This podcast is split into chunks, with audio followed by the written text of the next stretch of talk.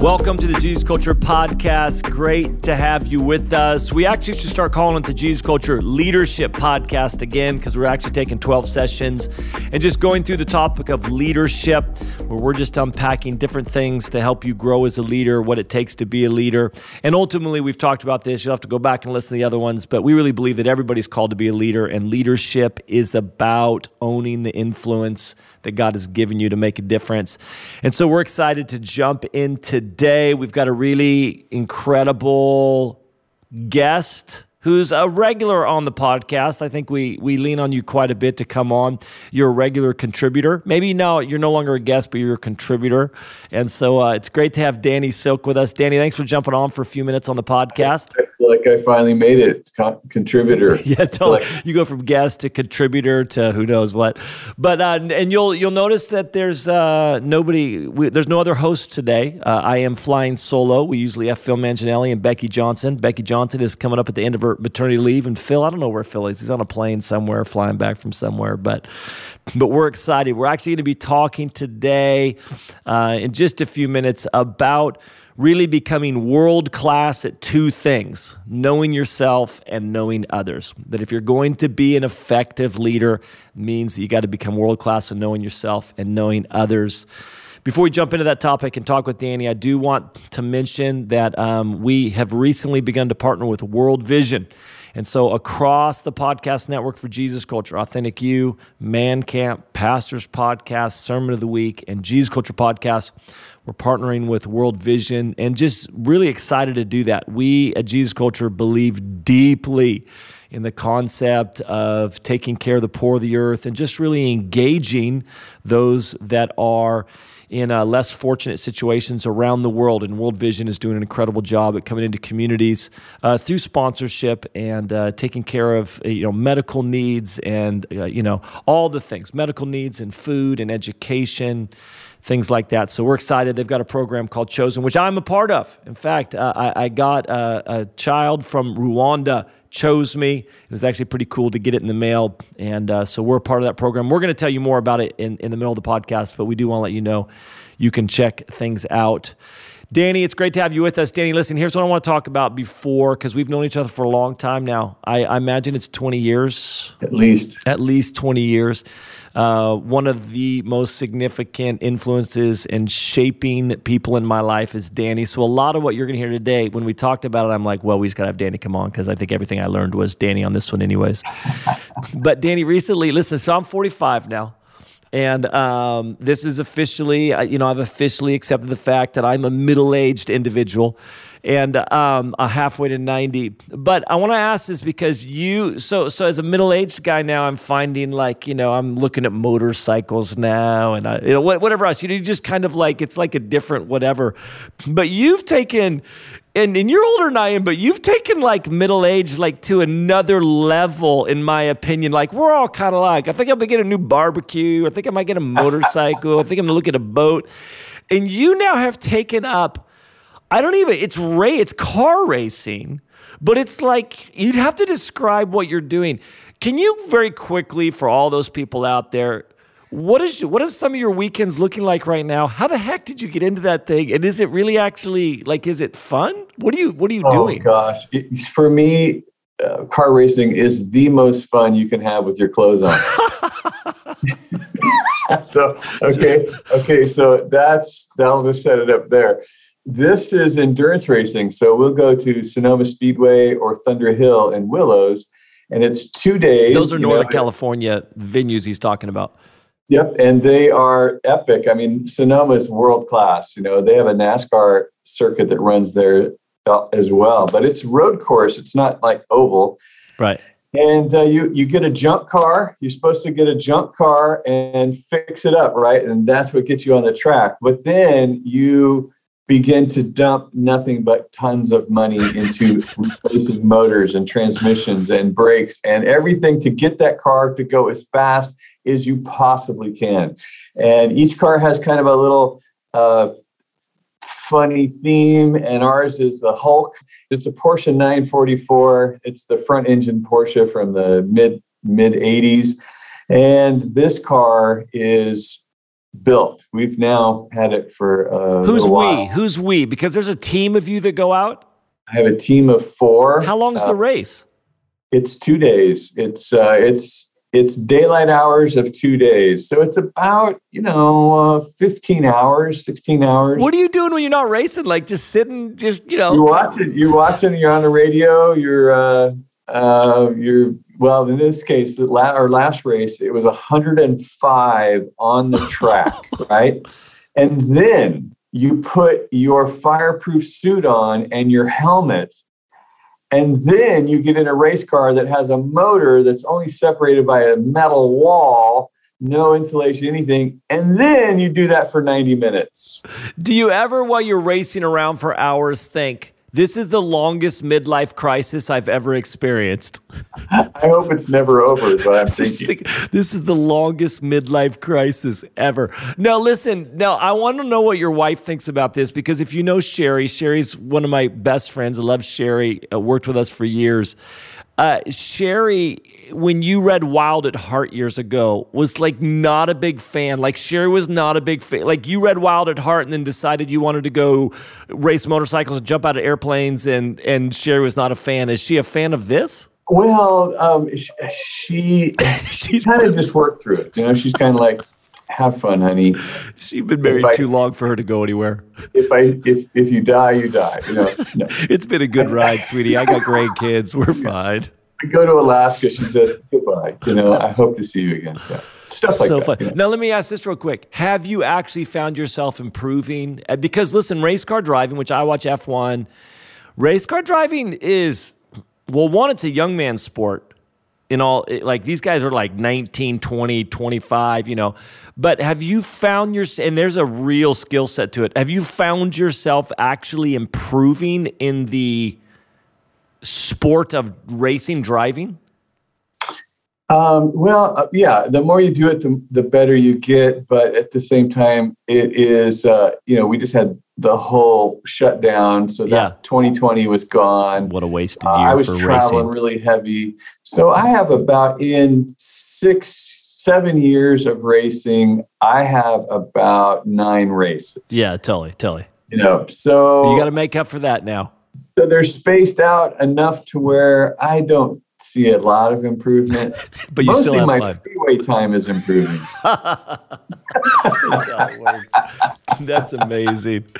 Uh, all right. Well, listen, guys, we're going to jump into this week's topic. Actually, before we do that, and, and I want to share a World Vision clip real quick, but Danny, before we get into this um, topic, can you just kind of give some background of how you even got into the understanding people business? There's there's and I, I don't just say this lightly there's you're probably at the top of the game that i know of somebody who understands people understands how they're wired what makes them tick what motivates them their fears their all that type of stuff. How'd you get kind of how'd you get drafted into this? Has it always just been there? Yeah i think so. You know my uh, my my gift mix is is counsel is pastor is uh, you know people so, my, you know, I have a master's degree in social work. So, I have been set up since I was a very young man to be involved in people problems. And, and, you know, you get enough of them that feel impossible, you start trying to figure out how do we solve these impossible problems. And so, learning to help people understand what is going on inside and what is coming out is a game changer for people because they they I'm always surprised how many people have absolutely no idea what is going on inside of me why is it happening and how are other people experiencing me.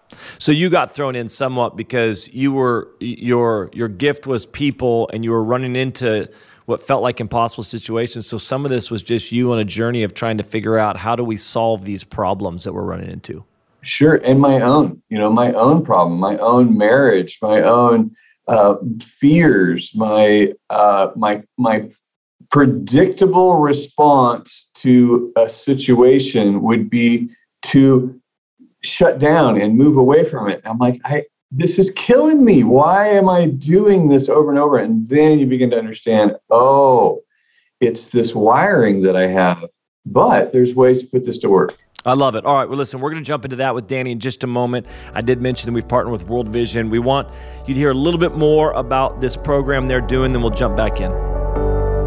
In the world's most fragile places, devastating aftershocks of the COVID 19 crisis are pushing families deeper into poverty, putting kids at greater risk of hunger, malnutrition, violence, and neglect.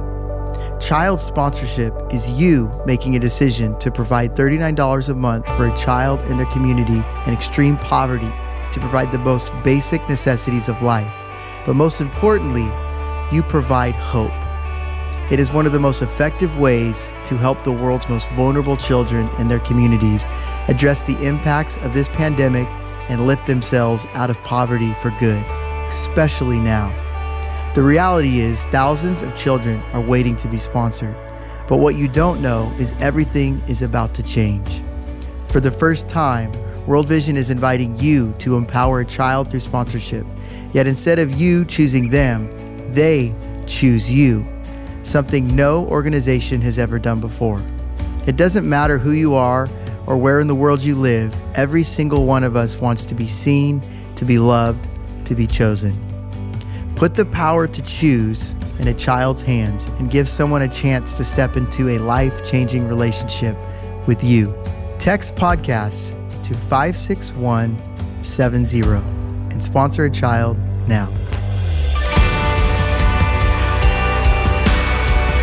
Okay, well, listen, everybody. Thank you for partnering with us in World Vision. Really encourage you to check them out. Danny, here we go. Let's just jump into this right now. Um, we're going to talk through a bunch of stuff practical um, some of it will be practical tools, but things like that. But let me just ask this real quick.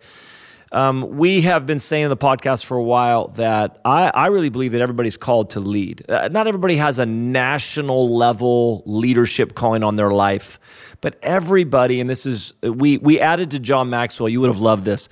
I said that John Maxwell's definition is of leadership is influence, nothing more, nothing less. And I'm like, not to add to John Maxwell's, because there's, you know, nobody better, but I would say that owning that influence is really what leadership is.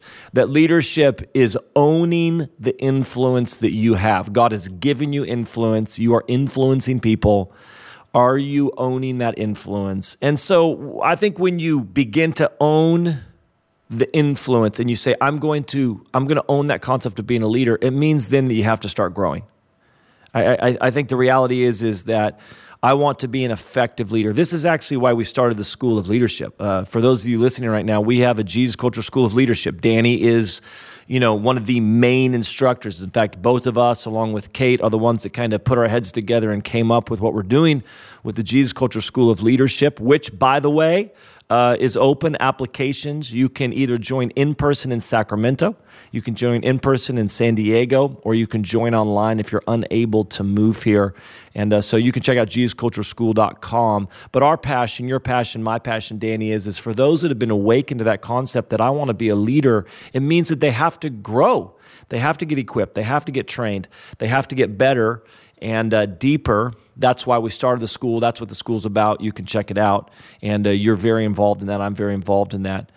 And so as we begin to grow, one of the things that comes up is this is why is it so important as a leader if you're going to be an effective leader, if you're going to be a transformational leader, if you're going to be an impactful leader, why is it so important that you know yourself? And then in turn, why is it so important that you know others? Well, it, you can't really pick your lane if you don't know you, you know, so you will sprawl. You will try to do everything because usually the guy that taught you isn't like you, he's like him.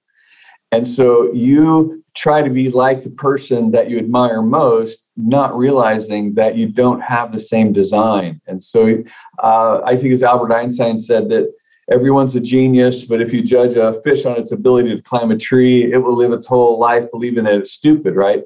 So that I think is the the wellspring that comes out of you is for for starters, I have to understand where's my lane? Where do I flourish? What, how can I set up my time schedule, my situations, my input so that I bring the most benefit? And then I, the team around me covers the areas that I don't rock at. Let me ask this real quick because you work with organizations a lot. Um, this may be a blanket statement that I believe is probably true and can be a blanket statement. Organizations that break down, I find it's rarely finances, it's rarely vision, it's almost always relational. Like like organizations that are really crumbling, that that organizations that are in crisis. I, understand there's finances and structure and all that, but almost always it's somehow the root of relationships.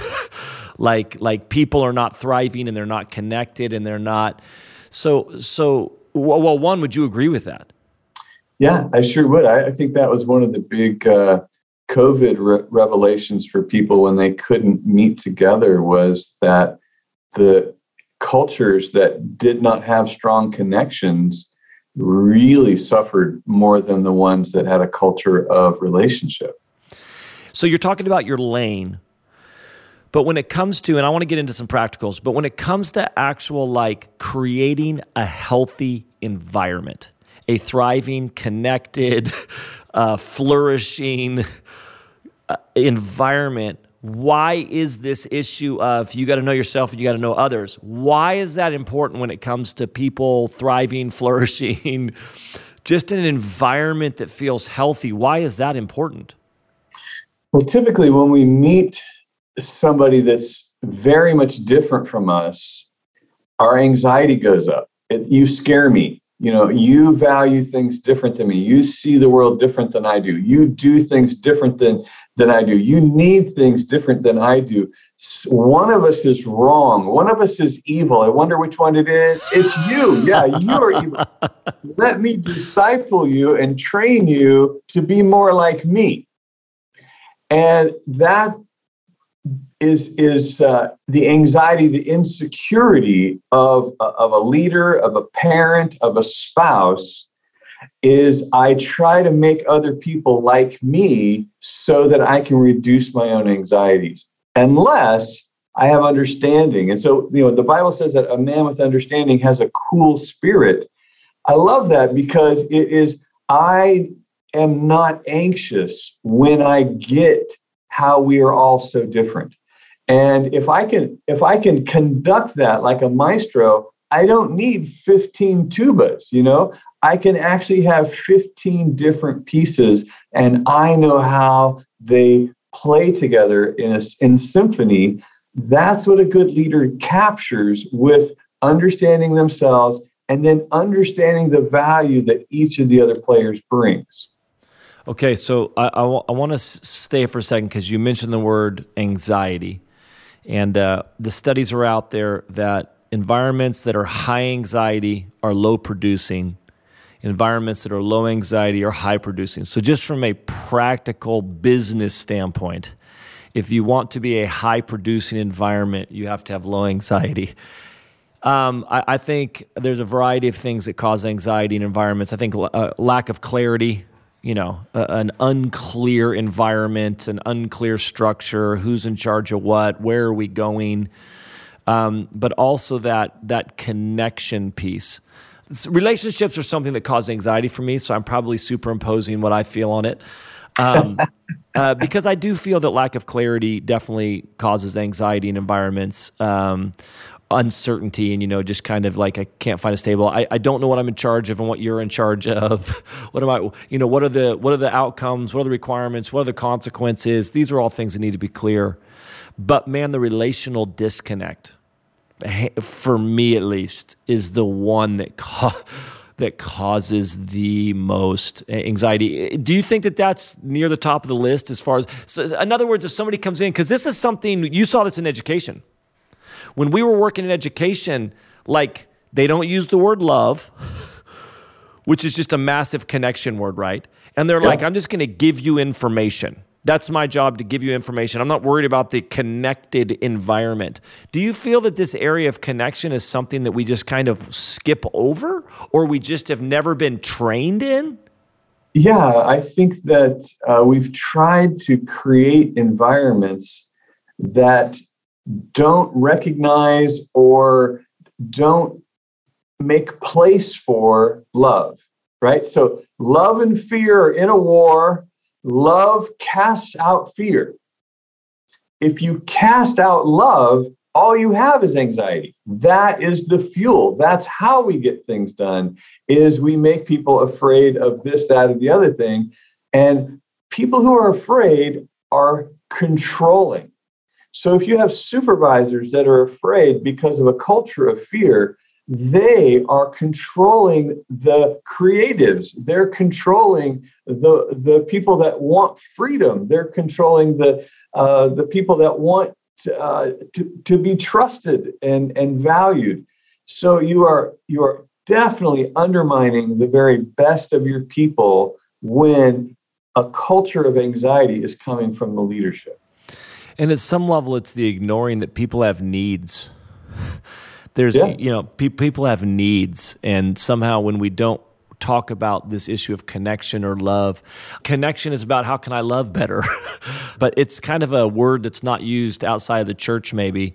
Um, I didn't love languages. Don't they have something called work languages, or like they had to change s- something around those lines because it just was not really like a word yeah. that's used.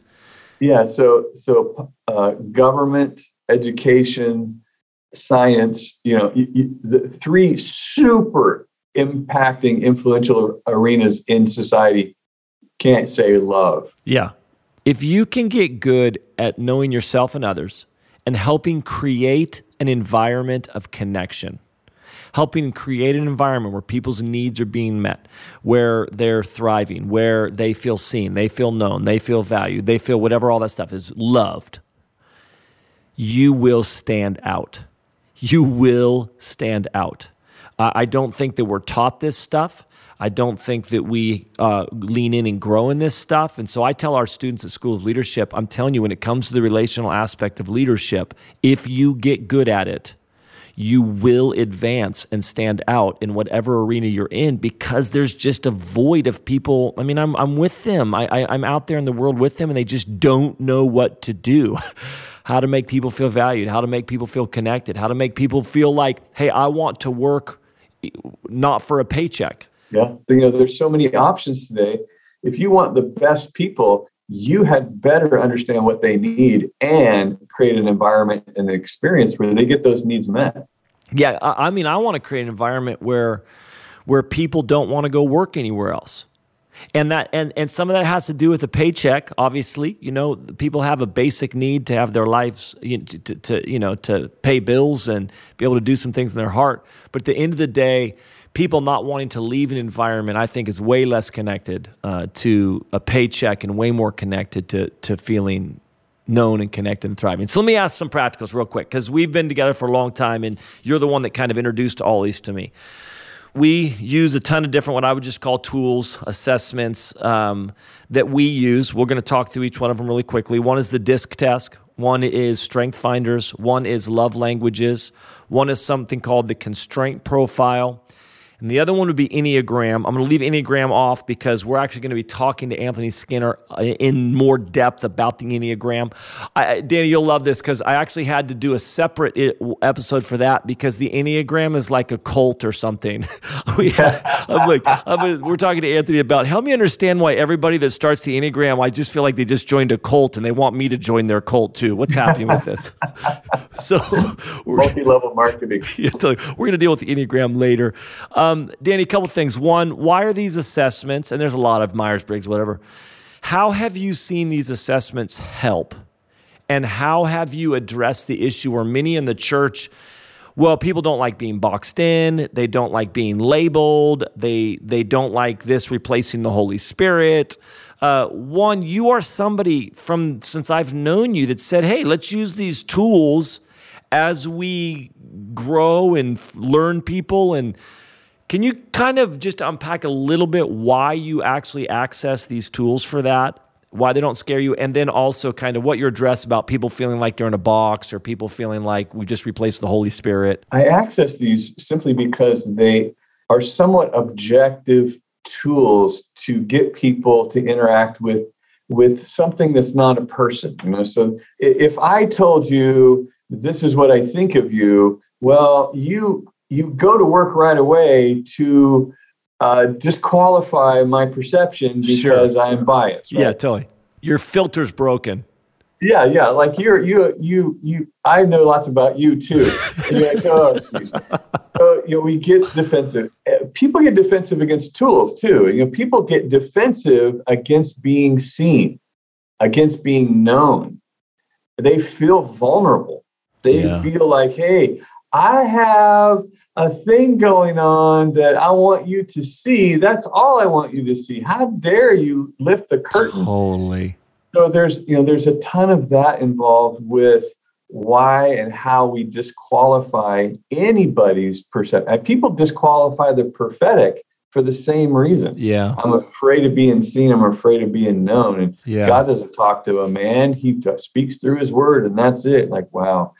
So uh, the, the tools are there to create some kind of objective interface that uh, isn't isn't entirely scientific, I wouldn't say, but it is studied, consistent, uh, helpful. You know, they're helpful tools. And it is interesting. There's like um, because you take these tests or these assessments. I don't even know what they would be. I, they're not even personality tests. Like we don't call them personality tests, but you take these assessments, whatever, and you think, "Come on, man, how are you actually going to get anything?" And then you read the descriptions, and you're like, what kind of voodoo is this that somehow like like what is going on? How would you know that that's how i respond in situations? There is kind of some common threads that go through how people are wired. Yeah if you take the disc for example can you just D- explain the disc real quick? I don't want to lose but just for people the disc stands for? A dominant influence steadfast conscientious. Okay you know, so if you take the, you know, just take the disc, there's four. And I that's why I, start with the disc because I want you to remember this experience and put it to work. I don't want it to get lost in yeah. all these terms that you have no idea what they are. So here's four. Uh, you're usually at least two of them, sometimes three of them. Uh, rarely are you one, rare, rare, even more rarely are you all four. But it's predictable behavior that they're measuring. So I can put four people in the same situation and I can tell you how each one of them is going to respond in that situation simply by their disc profile. That's what it's it's not your personality, it's not a box, it's knowing how you will respond. And then using that understanding to interact with you and or set you up for success and to protect you from failure. Uh, what would you use uh, love languages for? Um, well, this is you know this is back to love casts out fear. So, uh, in making a connection, sometimes people get disconnected. One of the fastest ways to start the reconnect is to know how you hear. I care about you and our relationship. So I speak that language to help get some sort of connection back to lower the anxiety. Yeah, and this is one of those things that's fascinating to me with whether you're a parent, whether you're at a workplace, whatever else, whenever you're disconnected, um, you go, oh, I can make a connection. I know what your love language is. So uh, Zach Curry would be, uh, I think Zach Curry might, Zach Curry, who is the senior pastor of the church we're planting in San Diego, worked for us for years, has been a friend. But I could tell one day we were disconnected. I think he's quality time. But either way, I could tell we were in a meeting and um and and he was like Zach's a nice guy in the world, but he was a little bit short with me or something, and there was kind of I could just tell him like, dude, there's a disconnect here. So I just called him and said, hey, dude, let's go get some lunch. And we went and sat and we chatted and we had lunch and and immediately it, it was like, oh, there's that connection again.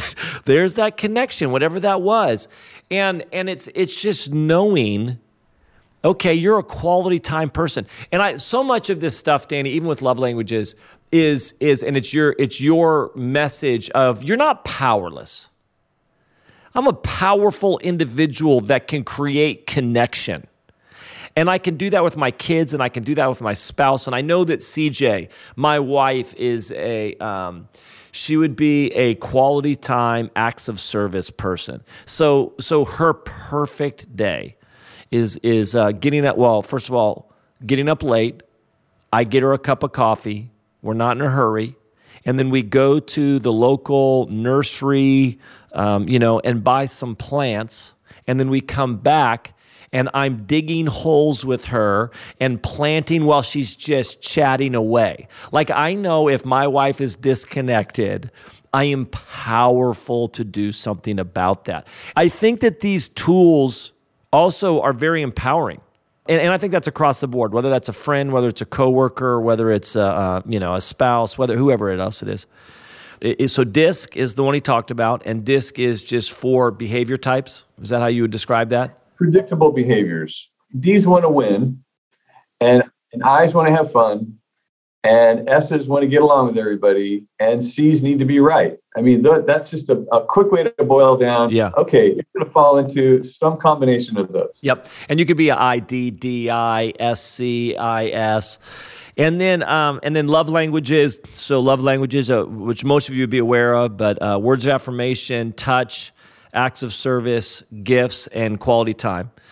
And um, and then the other one, Strength Finders, which is 32. Is that right? 34. 34. 34. Uh, we actually joked that there should be 35 because I think opinionation should be a strength because I have it. I have an opinion on everything. That's because you're number one competition, right? Yeah, it is number one competition. And second, I think right underneath that is command. So, um, so, so this one, Strength Finder, 34 strengths, and uh, there's kind of a top five and a top 10 that you can kind of go. For. You can actually get all of them if you want, but you can go look at all this stuff. Let me talk to you about Strength Finders real quick, and just ask a question about this. Um, one, how how do you find Strength Finders helping? Uh, it's it's so encouraging to find out that you're good at something, right? Even if it's learning, even if it's thinking you know, people are so often, you know, if we if we judge a fish on its ability to climb a tree, we're back to that again. It's we compare ourselves, our weaknesses to other people's strengths, and so we always lose those competitions. And and then I project onto other people from my strength, meaning that I'm really good at this. So should you.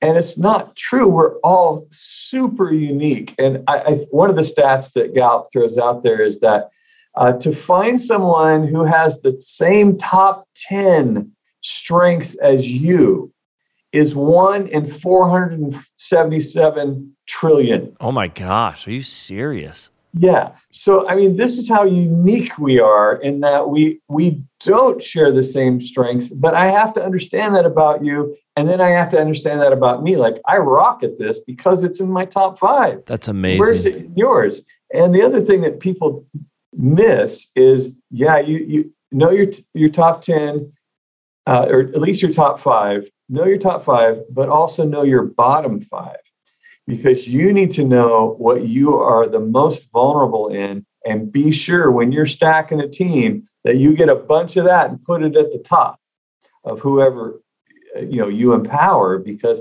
those people will help cover your weaknesses. Okay, I want to ask this because my wife and I are so drastically different. so to to give you a little insight into my internal world for all those listening. I am a very encouraging person. Like I, I'm a words of affirmation guy. I, I love I, I love to receive encouragement. I love to receive words of affirmation. I love to give encouragement. But I also find that I'm in meetings, I'm a critical guy and I have a need to achieve. So it happens for me, and I can suck the life out of a room sometimes if I'm not careful. But if there's a hundred things in a room and 98 of them are right, but two are wrong, I see the two that are wrong. And I remember asking one time a, a friend of ours, Lyle, and I just said, well, well, how do I change that? He goes, well, I don't actually want you to change that. We need people that see the two things that are wrong. You just need to be aware of the behaviors around that. So you're not leading with those two things. You're not sucking the life out of the room and the critical. But here's what I want to get to. I have to tell my team sometimes, our team, I, I just said, listen, guys, I, I'm an encouraging guy. When we're in this meeting, I am actually wanting to talk about these two things that are wrong because those two things are stopping us from getting where we're supposed to go. like my like I want to achieve something. Those 98 that are good, I love it. Let's encourage each other. But these two are stopping us. So here's what I find my wife, though, like she loves strength finders, does not like the, which we'll talk about the constraint profile, constraint profile, the one that's talking about her weakness. You know, where I don't mind it, I'm in a meeting with you and I'm like, Danny, great, I love it. Tell me what I need to fix. What's your advice for people who maybe just want to live in the strength finders, you know, just wants to live in the here's what I'm really good at. But and I'm not calling out my wife right now. I'm just saying it's her personality. It definitely is a lot more deflating for her to hear about what she's not good at. It's just deflating for her. Like it's not fun to hear that. I don't know if it's fun for me, but that need to achieve is willing to get over that because I want to get somewhere. And if that thing is stopping me, then let's go attack that thing. What's your advice to people that would be more like my wife, that when they're getting into this type of stuff, you are kind of addressing not just here's everything you're good at, but even on the Enneagram, on the disc, there's the there's the unhealthy rough side of it. Yeah. What's yeah. your advice to people as they wade into this stuff and kind of have to encounter, come face to face with how people are encountering them, why things don't get done, why they keep getting tripped up? I, I think you have to have a value for growth and a value for feedback if this is going to change.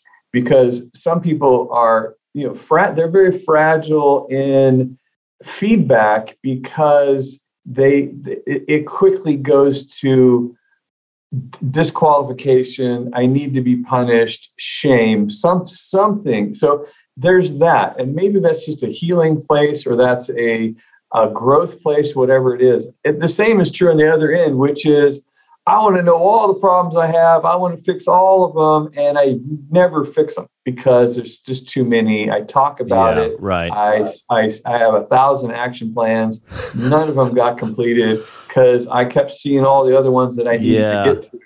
So I never, I never really grew. I just talked about growing. Yeah. So I, I, I think though that Strength Finders really works for some people because maybe their their life was uh, yeah it, it was it was more about somebody being critical of them. Yeah, sure. Like, oh my gosh, I, I I have strengths. This is awesome. Tell me again. Yeah. And I think that this generation grew up feeling kind of deceived by the adults in their life by giving them participation trophies and so Enneagram comes along, and Enneagram's kind of weakness finder, you know. Yeah. So it's kind of the cult of one Enneagram. Of them, one of them will get you. Well, constraint profile is too, which will, you know, constraint profile. Maybe we could talk about that, and we'll kind of give you where to get all this stuff. But the constraint profile is coming from a guy named Flip Flippen who wrote a book called The Flip Side, who was a psychologist uh, or psychiatrist, uh, was working with uh, kids, teenagers, and uh, kind of came up with this constraint profile from some other stuff. But the constraint profile is what? How would you explain that? And this one's a little bit more complicated because it, yeah. you got to be connected. It costs money, all that type of stuff. There's a book you can read which will tell you about. But tell me about the constraint profile and why it's helpful. It, it has 17 areas that measure uh, you against top performing leaders. And so the, the leaders in the world that have ever taken this, and they're they're like the top of the NFL, the top of the U.S. military, the top of uh, uh, uh, CEOs. Yeah. You know, it's it's and so they they have a gradient area that top performing executives hit right in here, and so you'll find out on this scale of zero to 10 where you hit. And sometimes you have too much of something, and sometimes you have too little of something. And that is causing anxiety around you. So let's say it's it's measuring aggression. You know, you need some aggression, and it's and it's pretty it's it's pretty high on the scale because a leader or or somebody that's productive is going to charge stuff. Well, if you have too little of that, the people around you are like, Are you ever going to deal with this thing that's obviously in front of you? If you have too much of it, people think, Are you going to eat me? so, so there is a there is a anxiety tied to that one constraint if it's too high or if it's too low. And there's 17 of those. And really what it is, it's, it's measuring how your anxiety impacts your environment as a leader. And and you begin to find that when you have low self-control and high need for change, you begin to recognize like, oh, this is why I'm getting into so much trouble. You're a ping pong ball in a boxcar. And yeah. just got you in there and you're all over the place. Yeah. For all of these things, you know, the the disc, I think that Maxwell even does a bunch with the disc. We took some tests yeah. with him. But yeah. but you can you can get online, find out more about the disc, the strength finders, the love languages. Um, and then the the constraint profile. Uh, the constraint profile, if I were you, I would start at. There's a book called The Flip Side, which is the top ten killer constraints. Mm-hmm. And uh, it kind of lays it out and it kind of walks you through the stuff. It's actually really helpful. If you buy the Strength Finders has a book called Strength Based Leadership uh, 2.0, I think maybe, but it's actually talking about that teams. It's talking about individuals, but then it's also talking about that teams, and they they they break the strengths up into four areas: executors, relationship building, um, influence, and strategic thinking. Yeah. And so they're they're showing you one like for me the first time I took it, I didn't have one top 5 or top 10 in the relational category. so but but uh, listen, I took it again recently and I have one in there, so that's good news. But but even how you're forming teams, you're having to go look and go, "Oh, wow, we did this for our whole team and realized okay, this is why we're in trouble. We have nobody with execution. Yeah. like we have a whole bunch of eyes. We don't have we like like our team is not well balanced. So they said you don't have to be well balanced. Your team has to be well balanced. Absolutely. And that's a strength based leadership book. And then the love languages, of course, uh, Chapman has a book. Let me ask this real quick about the disc test, and, th- and we'll end with this, Danny. But I think what happens when you begin to learn people and yourself how you respond, what motivates you, what sucks the life out of you, you begin to get a lot more clarity on. So you begin to realize that when I sit in an office all day long and have to do counseling sessions for eight hours in a row, I, I, I the life gets sucked out of me. When I'm able to, whatever you, you kind of you, you begin to learn. Also, uh, how an example for me would be uh, so I would be an IDDI. And so I, I, like I like change. I like new ideas. I like innovation. I like charging mountains. But but what I was realizing was we weren't getting anything done because SCs just shriveled up and died in my world. like they they they their needs were never met. They weren't seen. They weren't valued. And so I had to begin to go, wait, I really need SCs. Well, then that means that for an S, which one wouldn't like change or like just the change would stress them out? C's? C's. So I need C's in my world. But I would come into a meeting and be like, all right, guys, I had an idea last night. Let's do it. And it would just cause the anxiety in the C's to rise. Like, wait, we had a plan. Did you just change the plan? Have we even talked about the plan? Have we thought through this plan? Have we done research? Like, all this stuff is coming up. And when I was younger, I'd just be irritated by that. We're going yeah. somewhere. What's going on? But but very quickly found out we didn't get anywhere. you know. And so what I, my point is this is I I stopped being frustrated with C's and started one really valuing what they bring. Two, recognizing they have needs. So when I just go into a room and just yell out, "Hey guys, you know how we were going right? We're going left now." Yeah. That that I don't just do that. We talk, we give some information, we process. I bring them into the you know the the the, the process that's going on because they have a need. They have a valid need. Like if I feel like I'm stuck, if I feel like this is what we're doing the rest of our life, I'm going to feel stressed. Can you just talk about that real quick? I'm sorry, I'm I'm actually just rambling on here, but can you process a little bit that when we understand this, we have grace for people in a way we didn't have grace before? We understand a little bit more why they're responding. We understand a little bit more what they need. We understand what motivates them, what scares them. Can you just, why is that so important? Uh, I think it's just, it's, it feels like you care. It, it takes care to drive you to learn to understand. You know, most people, most people listen so they can talk you know and uh and, and you sent a big giant message when you didn't hear me. Yeah.